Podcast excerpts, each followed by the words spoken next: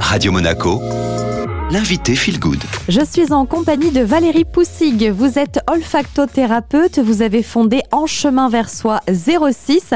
Alors, l'olfactothérapie, c'est une méthode thérapeutique qui a été créée par Gilles Fournil en 92. De quoi s'agit-il exactement? Il s'agit d'une thérapie psycho-émotionnelle brève qui repose sur les odeurs et les vibrations des huiles essentielles et qui a pour but d'aider à pacifier, à libérer les traumas émotionnels du passé afin de vivre mieux notre vie présente. L'olfactothérapie euh, est liée aux huiles essentielles. Valérie, vous le dites, combien vous en utilisez euh, d'huile au total? Nous travaillons avec 76 odeurs, 16 huiles essentielles de base pour un travail émotionnel en correspondance avec nos 7 chakras principaux, 8 synergies aux formules uniques calculées par Gilles Fournil et 52 huiles rares ou inhabituelles sélectionnées pour leur pouvoir alchimique. Pour les auditeurs, Valérie, qui ne connaissent pas du tout l'olfactothérapie et qui sont en train de la découvrir, comment ça va se dérouler une séance concrètement? Alors, une séance dure entre une heure et une heure et demie. On commence par une brève relaxation qui a pour but de ramener notre conscience dans le corps car il va jouer un rôle très important durant la séance. Puis, je vais vous faire respirer des huiles pour que euh, vous puissiez les classer en aimé, non aimé, apprécié ou non apprécié en fonction des réactions de votre corps. Lorsque nous avons trouvé une odeur aimée et une odeur non aimée, on commence les voyages olfactifs. Qu'est-ce que c'est justement le voyage olfactif, Valérie? J'invite le consultant à verbaliser ce que lui évoque l'odeur.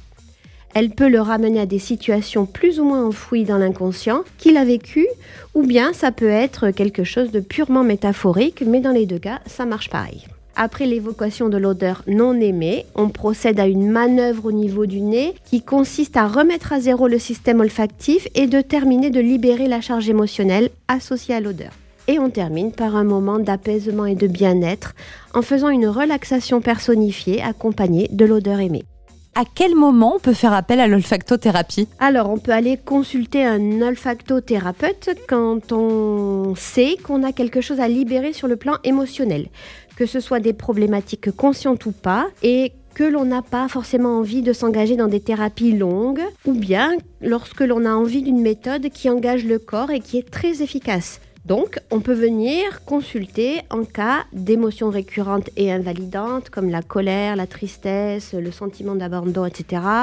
En cas de blocage, de schémas répétitifs, de croyances limitantes, en cas de traumatisme, de blessures émotionnelles non résolues, de manque de confiance en soi, de deuil. En fait, l'olfactothérapie peut vous aider à résoudre en douceur tout ce qui dans la vie a une origine émotionnelle, consciente ou pas. Vous dites que c'est une thérapie plutôt brève, l'olfactothérapie, donc une séance, ça suffit ou il en faut plus? Alors, à chaque séance, on libère quelque chose. Une séance, c'est déjà très bien. Mais euh, pour réaliser un véritable travail thérapeutique, il faut plusieurs séances sur plusieurs semaines ou plusieurs mois. Ça va dépendre de la personne et de ses objectifs. En olfactothérapie, Valérie, on met à contribution notre odorat. D'ailleurs, c'est pour ça qu'il n'y a pas de contre-indication de risque puisqu'on n'applique pas les huiles sur la peau, hein. simplement on les respire.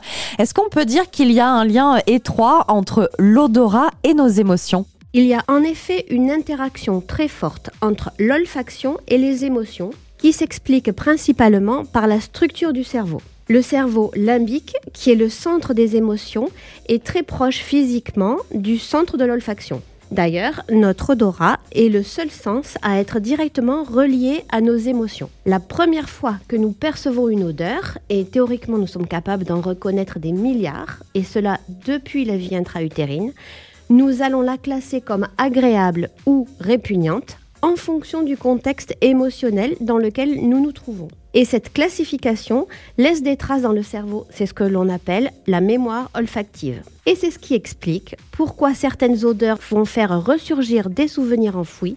C'est l'effet Madeleine de Proust.